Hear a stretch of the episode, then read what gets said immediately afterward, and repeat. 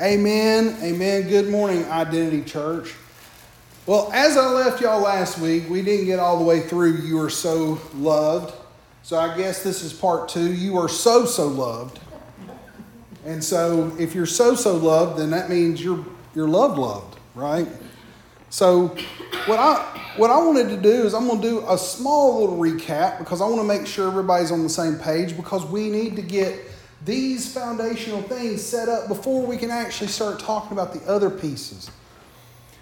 In fact, I brought this up last week. You are loved because you were chosen. In fact, if you go to John chapter 15, verses 12 through 17, Jesus is trying to tell everybody what love looks like. And he uses a term, and I really wish King James and all of the writers, especially St. Jerome, I wished all of them had changed the word love to something else when there was a difference. Because a lot of times you'll be reading the Bible and you'll look at it and you'll say, oh, well, that's the same love, God's kind of love versus the brotherly kind of love. And you'll create this opportunity to just lump them all together. But Jesus actually used different words here to basically say different things. He wanted to point out some things to us in his word because he didn't want it to be just, well, you know, you're loved. You know, and love is kind of like, I love pizza. I mean, how many people when you go, oh, we're going to have spaghetti tonight, and somebody goes, I love spaghetti. And Amy raises her hand. And the thing is that you sit there and go, oh, I love spaghetti. But you know what? That is actually a different kind of love. It's not brotherly love. It's not the God kind of love. It's actually...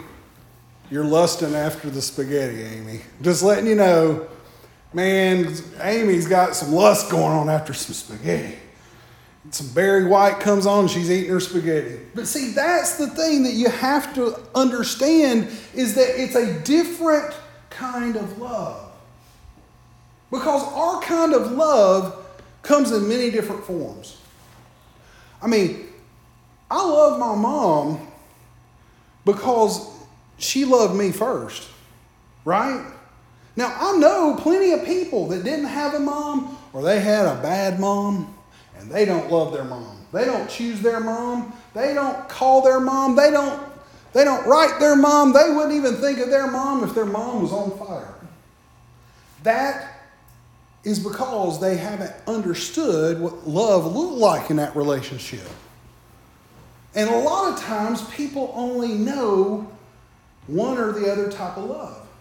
They know lust. I mean, everybody knows lust. It's like, man, woo, look at that girl. Or look at that guy. Woo, well, that's lust. That's not love. And see, it's a form of the Greek there, eros. But what we have to understand is that lust is a thing that sometimes draws us to things, but it doesn't keep us there. You got to understand that. I got news for you. Hey, Dad, the other day you were telling me that you drove a Corvette, right? Before you drove that Corvette, would you have said, man, I'd like to have a Corvette? Now he's shaking his head no. I drove one before. Okay, before you drove the first one. Would you have said, man, yes. Dad's sitting here shaking it. Yes, before I drove one, I would have wanted a Corvette. I mean, if I had all the money in the world, I would just have one just to sit out in the front lawn and just go, you see my Corvette out there? That would be yard furniture. It would look like a redneck Christmas outside if I had all the money in the world. I'd have all kinds of stuff that's just sitting out there in the front yard for people to see. But see, that's what you have to understand about the love that you have for something is it may not stay around if it's just lust. Lust is really good. I've met some really pretty people that once you actually talk to them, oh my gosh, get me away from them. Because they do not have anything other than their looks. You know, everybody talks about how beauty is only skin deep. Yes, there is that. But I've also known people who were beautiful that also were beautiful on the inside. And you know why? It's because they didn't love with a like. They love because they would choose you.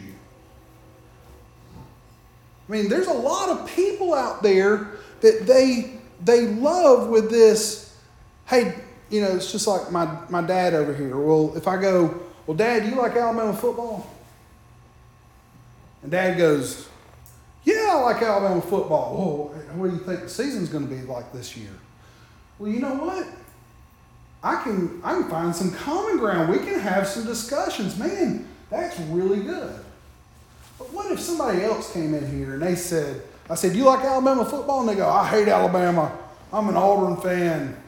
I think Alabama's the worst thing on the planet. You know, I work with a ton of people who graduated from Auburn. And during football season, we spend a lot of time sniping at each other. It's like, you know, oh yeah, so I hear you got this quarterback coming back. Well, maybe he'll throw a couple interceptions to us this year. Do you know that those are the things that people try to find is commonality? They try to find how, is there something in this person that I want to embody? See, that is a brotherly love. That is not the agape kind of love. In fact, it says here in John 15:12, it says, this is my commandment that you love. That word is agape. That word agape is the love feast. I like the word smorgasbord just because it just sounds interesting, right? Sounds like it might taste good. It sounds like it might taste good. We would go to, I remember every once in a while we would go to some of these places that would be the you know, you go up and you get your tray, and people would say it's a smorgasbord. It's used a lot up north, but it's a slang term. And that term just means a wide variety of choice. Buffet. It's a buffet. It's like going to Mr. Wayne's over there and just piling your plate up full. See, a smorgasbord is the love feast. It's the agape kind of love. It means that I could have chosen anything, but I chose you. That's what agape means. It means that I don't just love you because you were the only thing to love. It meant God loved you, even though he had all these other choices. See, the agape kind of love is the kind of love that says, I chose Charlie even though I had every other opportunity to choose something else. Means that I had plenty of choices and I decided to make those choices. See, that's the God kind of love. That's the God kind of love that says, hey, I may not like you, but I still chose you. And it says, this commandment that you love, agape, you choose one another as I have loved you. Greater love has no one than this, that they lay one's life down for a friend.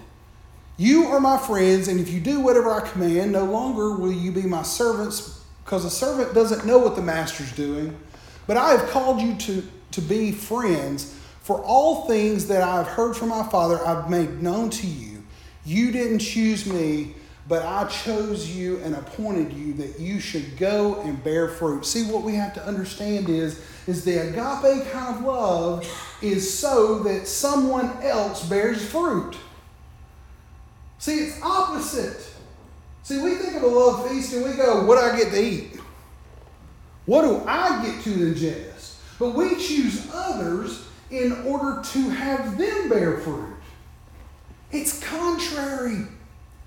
It's so amazingly contrary to anything that you've ever had. This love feast is so amazing that it really has very little to do with you. I don't choose people because it's going to benefit me. That's called like. If I choose someone to benefit me, it's because I see something in them that's going to benefit me. I want y'all to understand this. I feel like sometimes that there's no words that I can use to explain this in a way that makes it drive home. But you got to understand this, because if you don't, then what you're going to do is you're going to go around and you're going to find people that you don't like and you don't know how to choose them. And God's going, you need to go choose them because it's for them. It's not for you.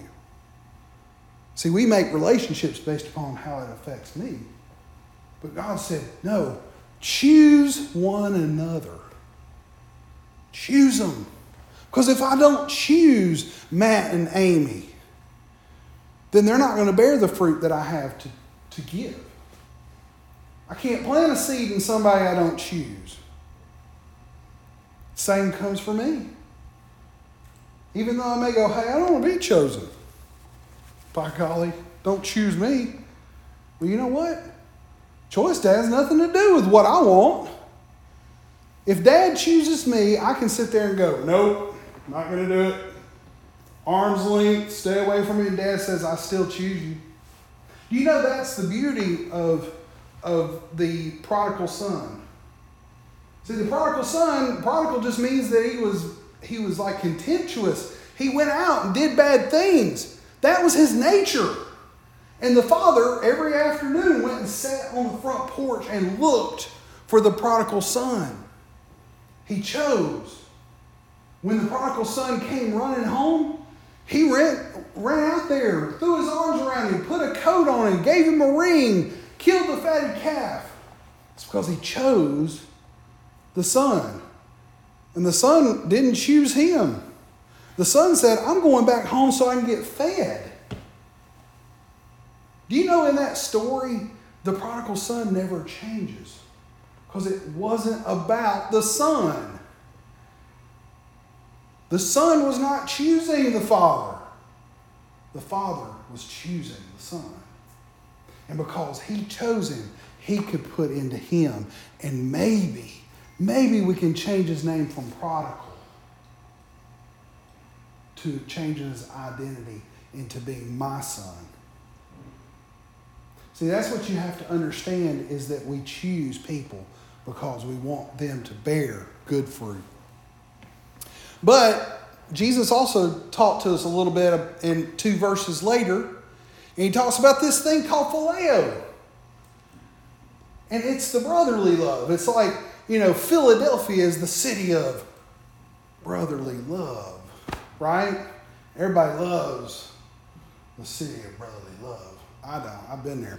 But John 15:18-19 says, if the world hates you, and this world is misio, and this word means to detest or to love less. It says, if the world hates you, you know that it hated me before it hated you. If you were of the world would love its own. It would like you. You know why? Because you're exactly the same person. You're the same type person.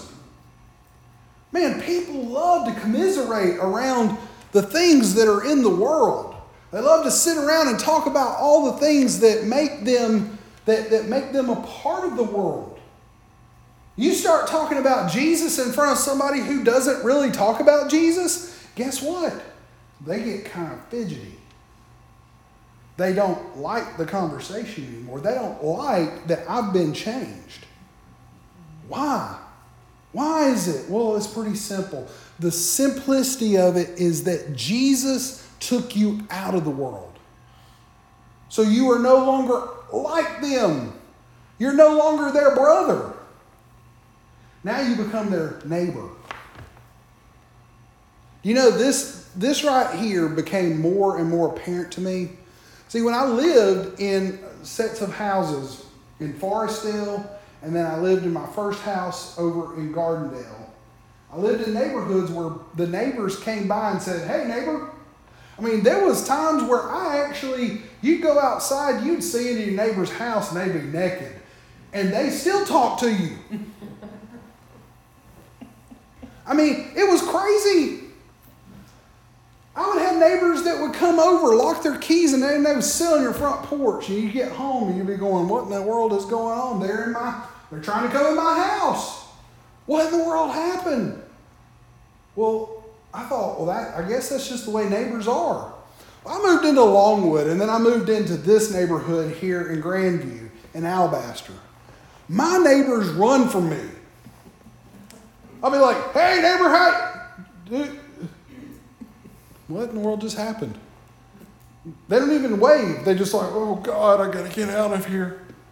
You know that it became so apparent to me that the world is becoming more and more like that.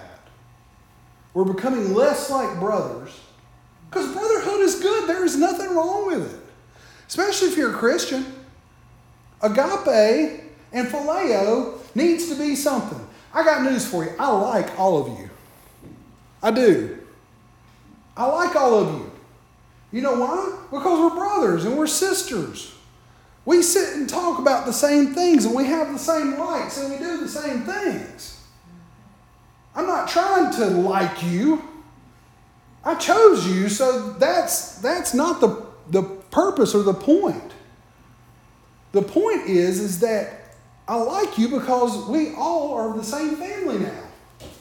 We can sit around and talk about Jesus. It doesn't matter.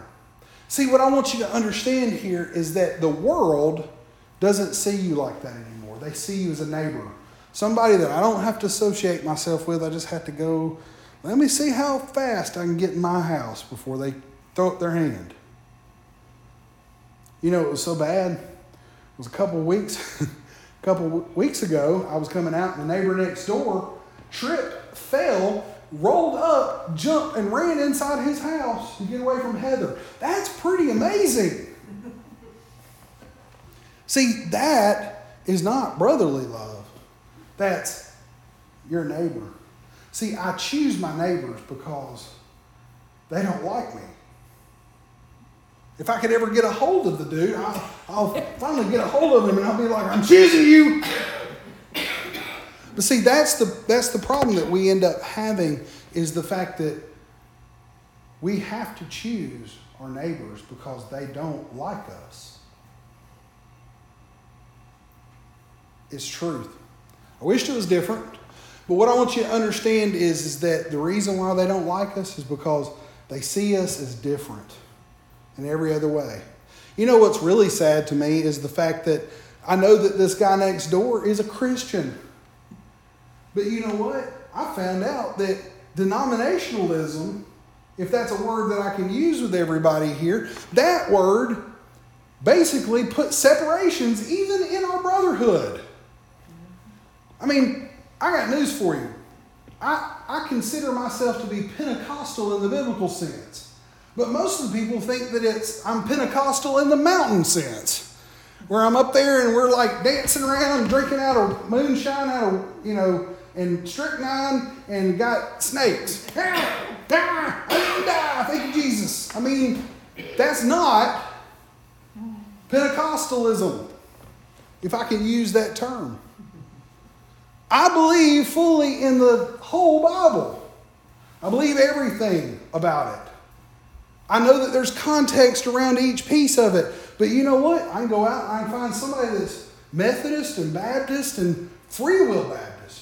And then not just Southern Baptist, but you have, like the Southern Black Baptist. And then you end up having the Northern Baptist. I mean, you got more denominational churches, even out of the same names, and they all don't associate with each other.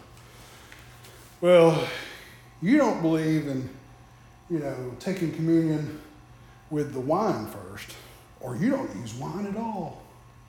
You know that I've actually been in conversations with people about good things that Jesus was doing in my life, and they changed the subject and said, do you drink wine or not wine? You just drink grape juice. Because if you don't drink wine, then you're not really drinking Jesus' blood.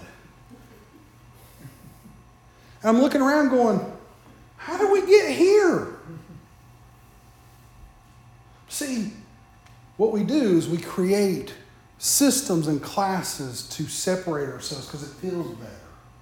Because I'm really going after like rather than choice. Because I could sit there and go, well, drink all the wine you want if that's what you believe that Jesus has, but I still want to be your brother. I want to like you in other ways other than the fact that you might be a lush, okay? I'm kidding. No, I'm not. Sorry, not sorry. But see, this is what I want you to understand is that we don't normally find ourselves in the middle of love unless we're listening. We don't even know how to love unless we've heard love. See, love is something that you have to experience first. You have to be chosen before you can choose others. It's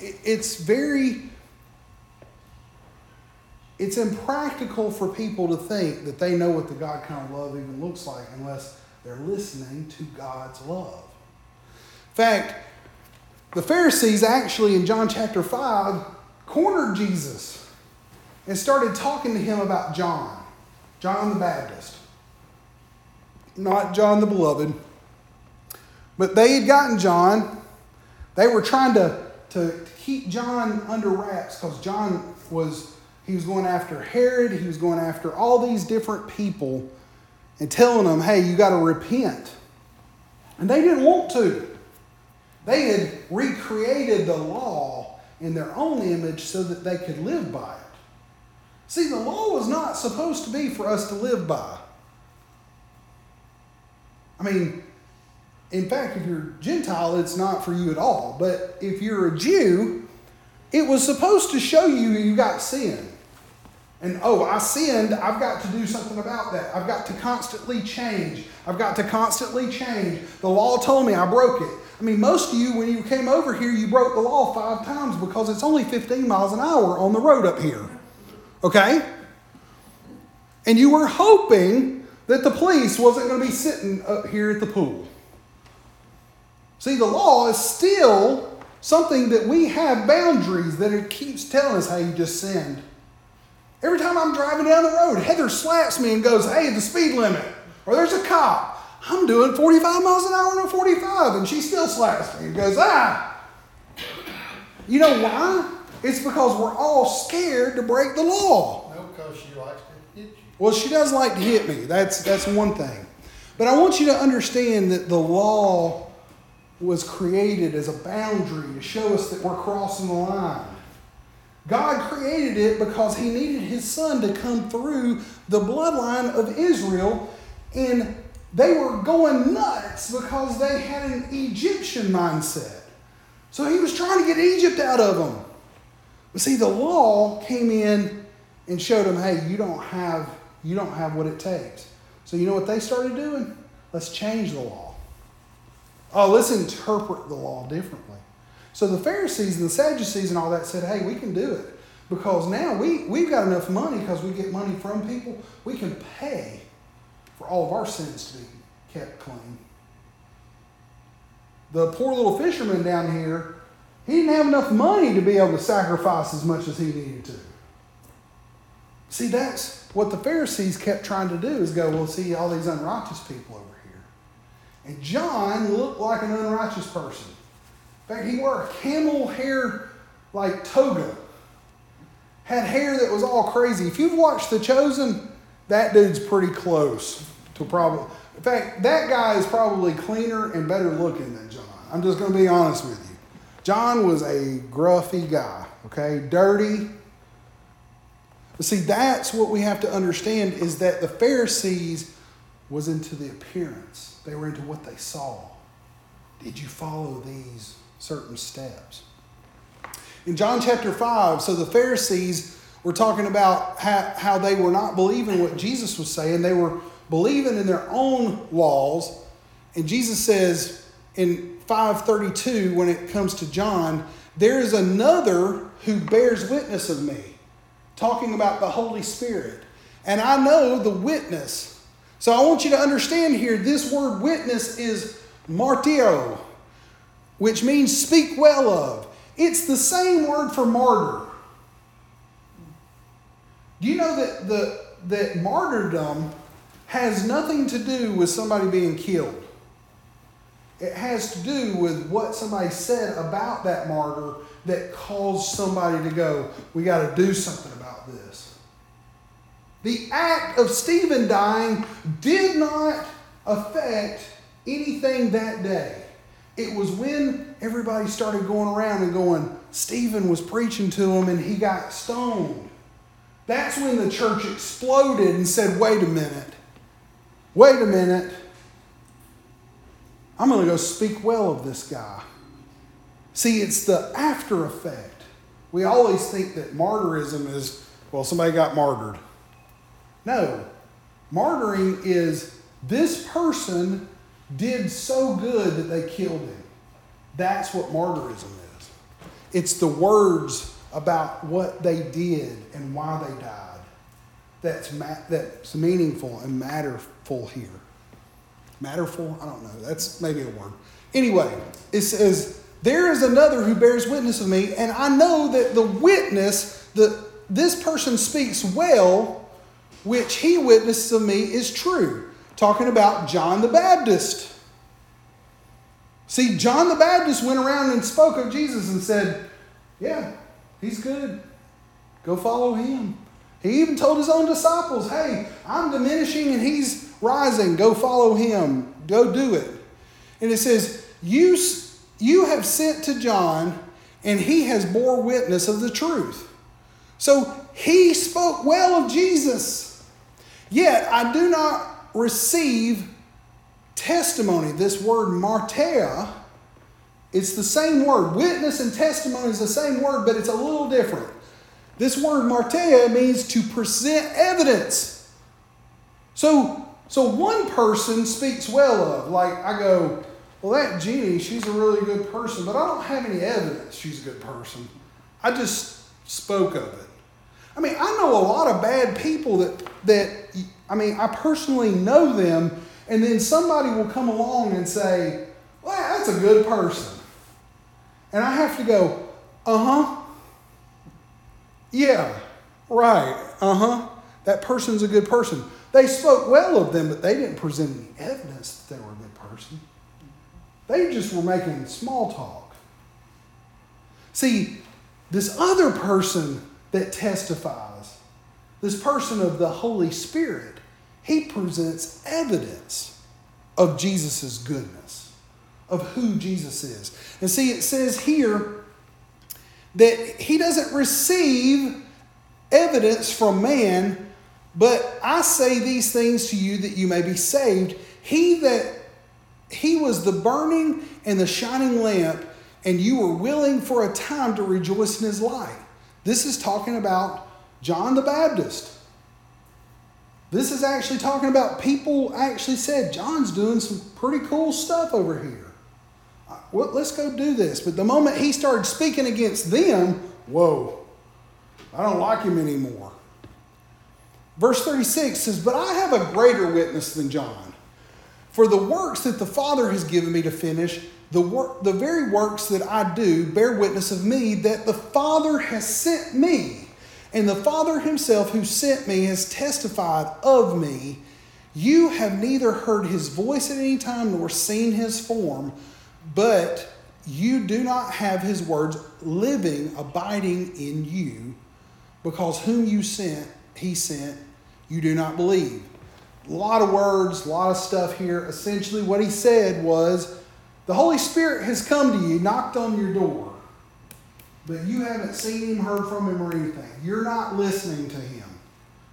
The true one Holy Spirit is trying to talk to everyone about God's love and about who Jesus is. It's his job. In fact, John chapter 15 says, but when the Comforter is come, whom I will send unto you from the Father, even the Spirit of truth which proceeds from the Father, he shall testify of me. Essentially, that's the Holy Spirit's job. He's knocking on people's... Hey, God loves you. Jesus loves you. Do you know that this right here is that they heard it? The Holy Spirit came and knocked on the door. But they didn't open the door and they didn't let the Holy Spirit come live. See, that's the purpose. That's the point, is that once we hear the Holy Spirit and we allow Him to live in us, once He does that, then now we have a constant witness. Somebody that presents evidence of God's love to us. That presents evidence of what God wants us to do. See, that's the purpose. That's the point. When we hear about Jesus from the Holy Spirit, we have evidence. But when we hear from man, see, I can sit here and talk all day long. We might have somebody that could be in here or could be listening, and they're going, I just don't know about that Jesus guy. But I'm listening to Dusty. He's talking really well of Jesus. I like Dusty. I want to hear what he's got to say. But I didn't provide any evidence. I can't go in and provide evidence to these people. I can't show up and say, let me show you what's happened in my life. Some people might go, hey, I like what's happened in your life. I can show my life as evidence, but I'm still only speaking well. It's the Holy Spirit that comes, and He's able to connect that gap. He's able to fill the gap and show evidence to each and every person of what Jesus does. See, this is the beauty of having the Holy Spirit, is because we don't know God's love until the Holy Spirit has shown it to us.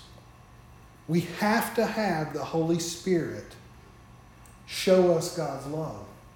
Because I can sit here and talk to you about God's love all day long, but if the Holy Spirit's not knocking on your door, He's not telling you.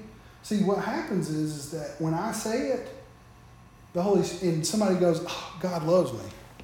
Well, that's because the Holy Spirit's sitting there going, yep, this is what it looks like to you. Because there's no words. There's nothing that I can do. Yeah, I'm going to do this real quickly. So, 1 Corinthians chapter 2.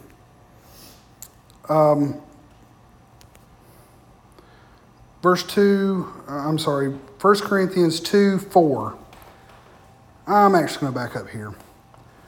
And it says, verse 1, and it says, and I, brethren, when I came to you, did not come to you with excellent speech of wisdom, declaring to you testimony of God.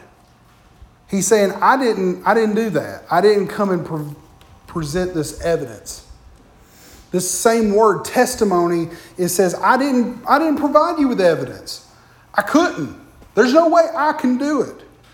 He said, for I determined in verse 2 not to know anything among you except Jesus Christ and Him crucified. He goes, all I can do is just speak well of Him and tell you, hey, this guy came and died for your sins on the cross.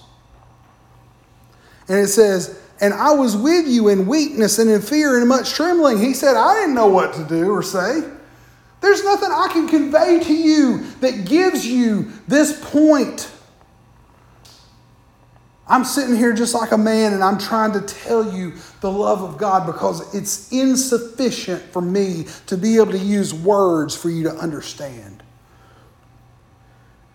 And it says here in verse 4, and my speech and my preaching was not in persuasive words of human wisdom, but in the demonstration of spirit and of power, that your faith should not be in the wisdom of men, but in the power of God. You know, words alone is insufficient. God's power has to come into each and every one of us and has to say, I love you, in order for you to know it. There's no way for us to know it any other way.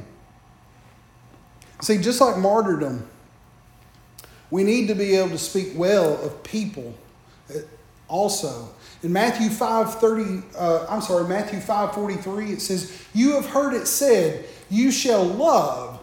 This word love is agape. It means to choose your neighbor, and hate, that's word miso, is to detest your enemy. But I say unto you, love your enemy, Bless those who curse you and do good to those who hate you, and pray for those who spitefully use you and persecute you. This word bless is eulogio. It's the same word as eulogy. Do you know that when somebody dies, you know, you can speak well of them. So that's sort of like a eulogy. But this whole blessing means that I get to speak well of them, but I also get to speak to them. This is what affected me.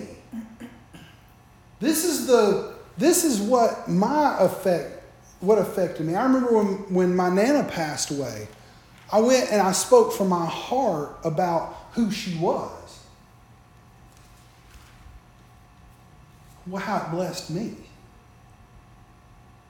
She's dead. She went on to be with Jesus. I'm sitting here on this earth and I'm saying, this is the blessing that I have to be able to show you, is that the thing that affected me. It was what affected me that I'm able to give back as that blessing. It's not just speaking well. It's not just providing evidence. This is my eulogy. This is how I'm supposed to speak to those that hate me. You think, man, how do I do that? Very simple. You know, when you're around people that detest you, despise you, hate you, you know what you need to do is you need to tell them who they can be. How that would bless you. You know, if somebody is taking drugs, or they're an alcoholic, or there's something that's going on in their life, you go and say, this is not who you are. You are a Christian. You just have to believe. Jesus himself can come in and fix all these problems. And you are not these things if you'll just believe. See, that's what a true eulogy is. It's what would bless me about the situation. Well, if I hear of somebody that's an alcoholic and a drug addict that may have issues of any kind, what blesses me is to hear that they're not that anymore. So that's what I have to speak. I have to eulogize that out to everybody and tell them, this is who you could be. This is what would bless me, is that if you were no longer those things.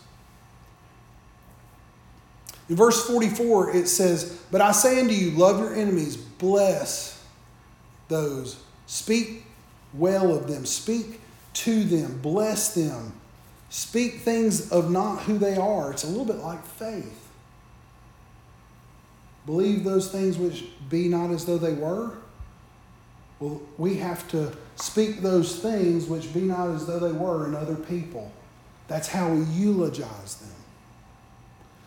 And see, this right here in verse 45, it says that you may be sons of your Father in heaven. Do you know why you would be sons of your Father in heaven if you do this? It's because that's what God's doing. He looks at all the wretched people on this earth and he goes, they can be my sons and my daughters. He speaks well of them, or he wouldn't have sent Jesus. He'd just killed us all at the flood and said, done with that, we'll try something else. But no, he himself, acting as a son and a daughter of God, we speak what those things which be not as though they were into other people's lives. We bless those people. We give to those people in ways in which that it changes them. See, that's a part of the choosing of God's agape love, is that we are planting a seed into someone and saying, I'm planting the seed of the opposite of what you're doing.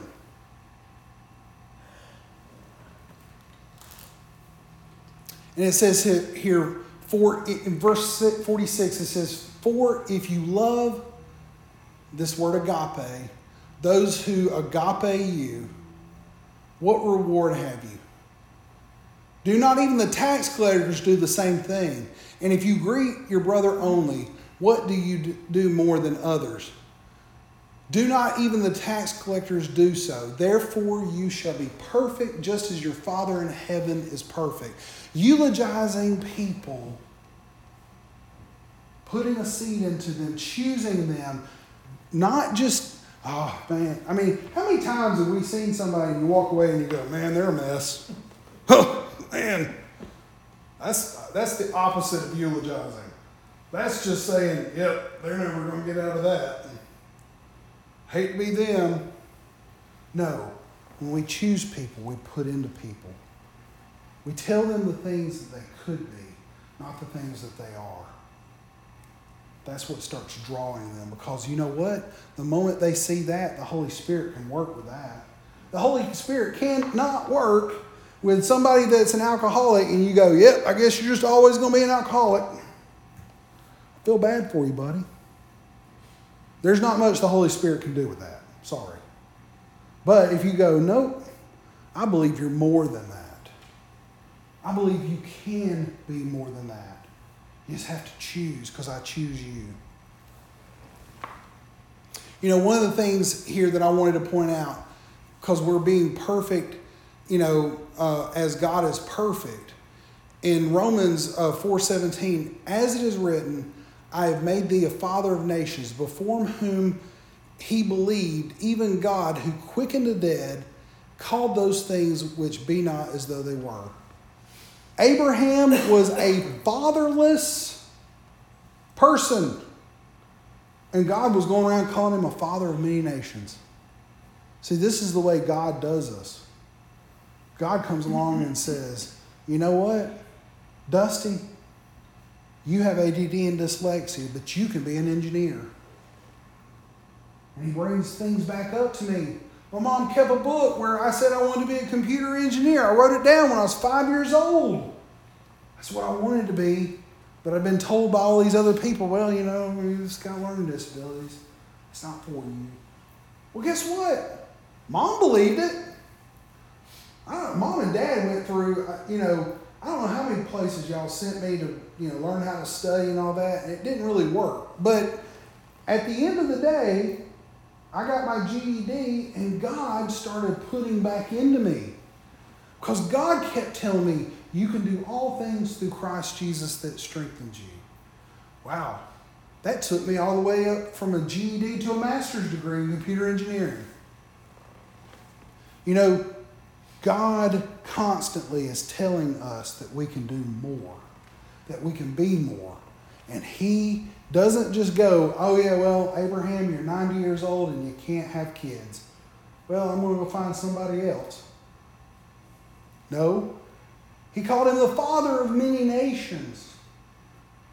And he called those things which be not as though they were.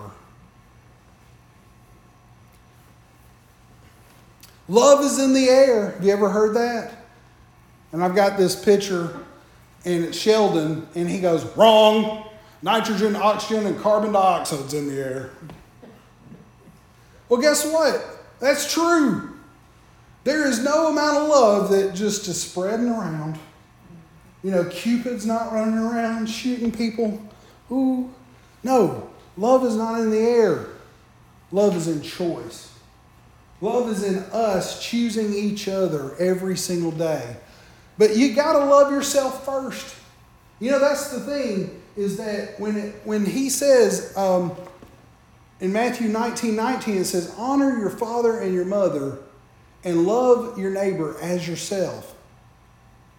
I think a lot of people are loving people the way that they love themselves.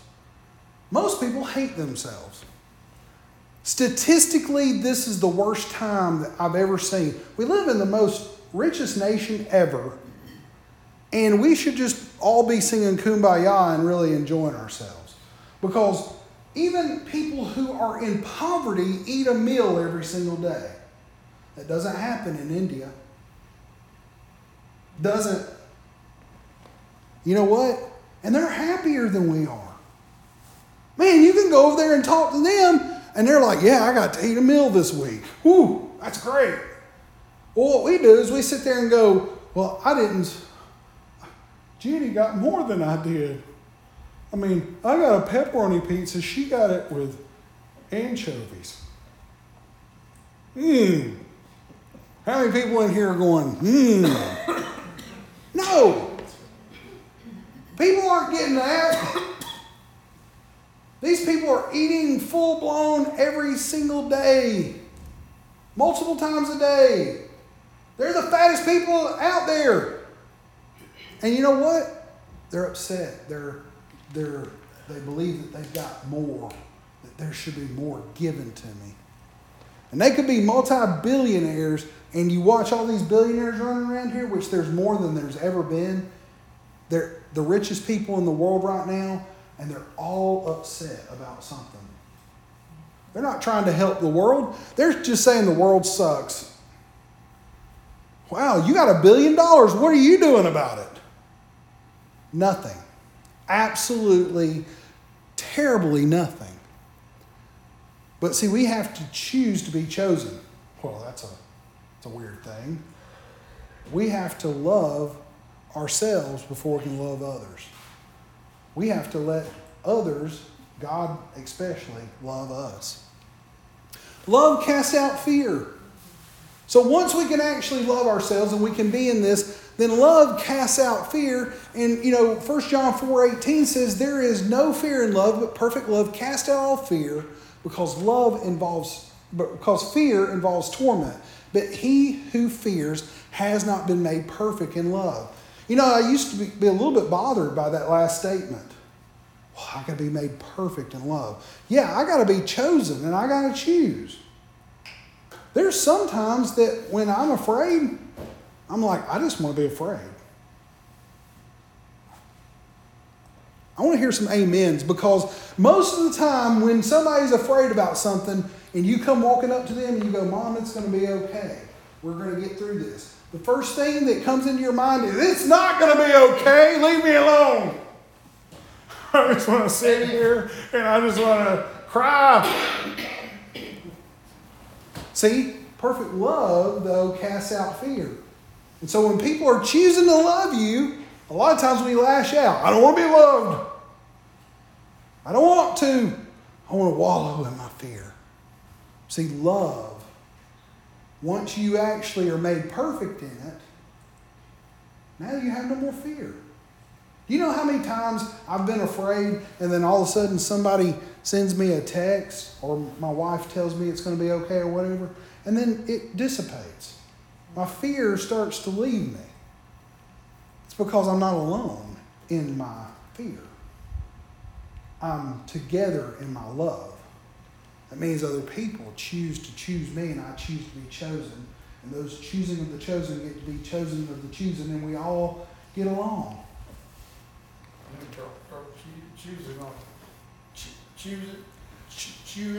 We start chewing the chosen. I guess so. Love and truth grows us. So we have to be in this love and truth. Ephesians 4:15, but the speaking of truth in love may grow up in all things unto him who is the head, Christ. See, the thing is that when we are part of this truth, then we're now in Christ. Do you know that that's just, I chose to be in Christ? I chose to not be of just the world, but I chose to be of Christ. The truth allows me to be chosen in Christ. And of course here, love is patient, love is kind, it does not envy, love does not boast, it is not proud, it is not rude, it is not self-seeking. Love is not easily angered, keeps no record of wrongs, does not delight in evil, rejoices in the truth, always protects, always trusts, always hopes, always preserves, and love never fails. Each and everybody in here, I've chosen you. I choose you because I put the truth of Jesus Christ out. No matter what you say, no matter what you do, no matter what you feel, no matter how things are going in your life, I'm going to continue to choose you. The Holy Spirit is going to continue to choose you. We just have to be allowed to be chosen. We have to receive. And then you know what? That bubbles out of us, and then we choose others. And we choose others, and they start to bear fruit of God's love. Amen. Did y'all learn something today?